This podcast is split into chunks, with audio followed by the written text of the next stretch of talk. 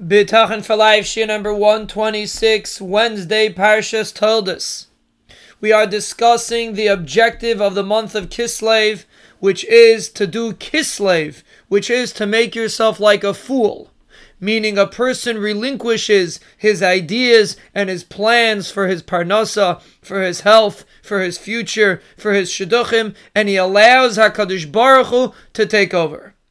Now, of course, we are not coming to say that a person should not do hishtadlus. A person should always do the proper hishtadlus. We are talking about the attitude. Because 99% of our stress comes from our calculations. What's going to be here? What's going to be in this instance? What's going to be in that instance? And that is what bitachon is supposed to fight against. When a person has bitachon, he could do the same action, but he's not stressed because he simplifies his life. He makes himself like a fool, so to speak, and he doesn't get so sophisticated in what's going to be in this instance and in that instance. And the truth is, it's a pasuk. The pasuk says, "Ha'elikim bara es ha'adam yashar." The Ribbono Shel Olam created a person straight. Vehema bikshu chishvainis rabim. And we create for ourselves many calculations. HaKadosh Baruch Hu created us straight. A person can approach life simply and straight. But we twist our lives around, and that's where stress comes from.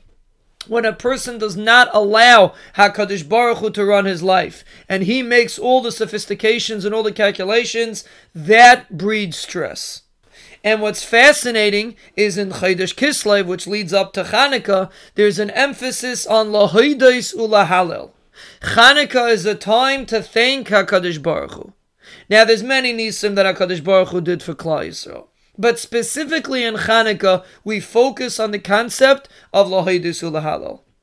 And the reason is because if we would have been at the time of the Chashmonaim, we would have seen the newspapers that explain the upset victory of the Chashmonaim, and they can calculate exactly what happened and why the Yavanim lost. And there were many speculations and many analysts and many military analysts that had all figured out.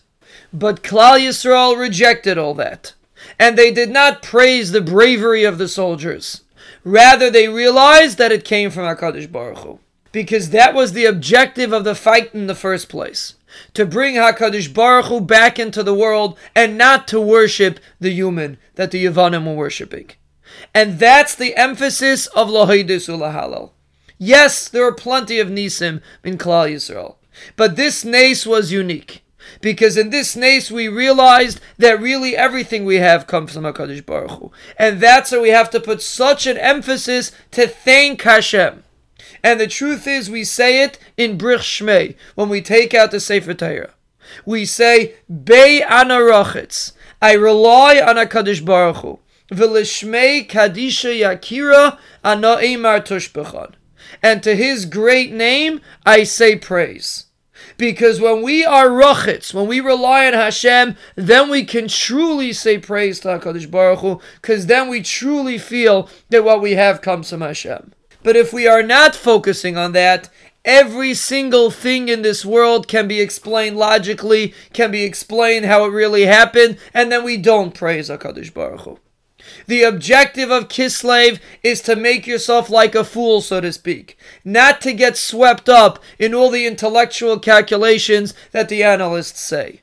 There's one answer to every situation, and that's HaKadosh Baruch Hu, and that generates Lahaidus Ulahalal.